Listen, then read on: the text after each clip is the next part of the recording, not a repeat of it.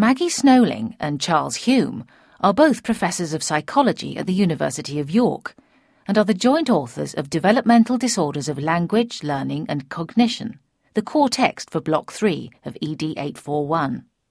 We really wanted to write a textbook that conveyed the broad range of developmental disorders of language learning and cognition and try and put them in a context of a unifying theoretical framework which traces mechanisms going from biological factors, particularly genetics, through brain mechanisms to the behaviour that we observe in children with various forms of learning difficulties.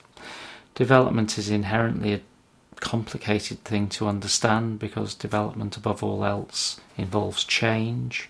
So you're really trying to map patterns of changes in children and why certain children show patterns of changes that are somewhat different and probably slower than those shown by typically developing children.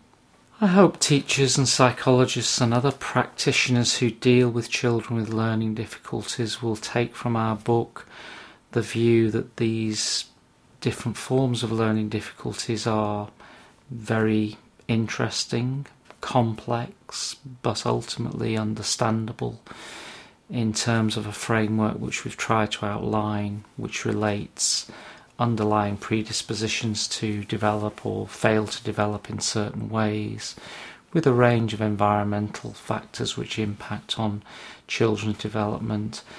And I think above all else, I'd like to hope that practitioners who read our book will get a kind of toolkit for thinking about what's going on in different children's heads in particular circumstances, how they can best understand what's going on in children's minds, and ultimately how they can help some children overcome the difficulties they undoubtedly have in mastering a, a range of critical educational skills such as learning to communicate, learning to read, learning to do arithmetic, and things of that sort.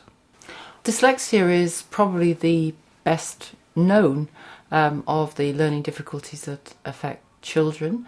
Um, dyslexia is primarily a difficulty in learning to read and spell, and ultimately in gaining reading and spelling fluency or reading and writing fluency.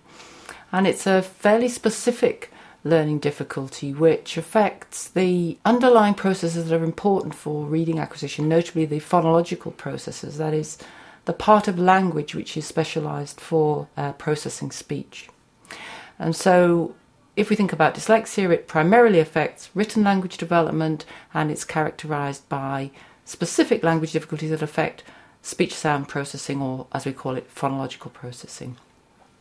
Children with specific language impairment, like children with dyslexia, have specific problems in that their general cognitive ability is within the um, average range, but they have difficulties in the acquisition of oral language as well as written language. So their difficulties are evident in the preschool years.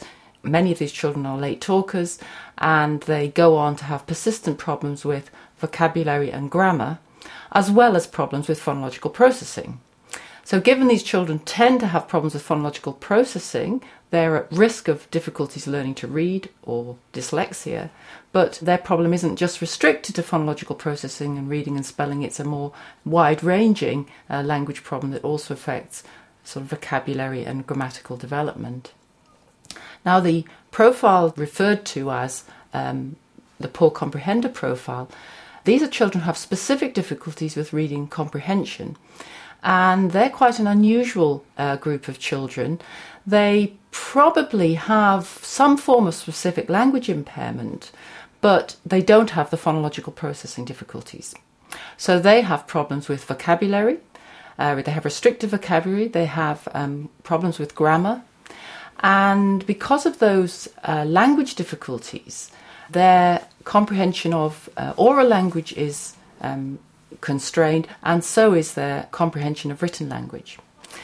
Now, the point being, because their phonological skills are normal, they actually learn to read quite well, by which I mean learn to decode. So, from the point of view of reading development, children with poor comprehenders are almost like the opposite side of the coin to dyslexia. They learn to read, to decode print, and to spell normally, but when it comes to understanding what they read, they have difficulties, and those difficulties probably can be traced to problems in their vocabulary and grammatical development. So these three disorders are very closely connected, but really they they all affect the language system, but they affect it in different ways. From the Open University. For more information, go to www.open.ac.uk forward slash use.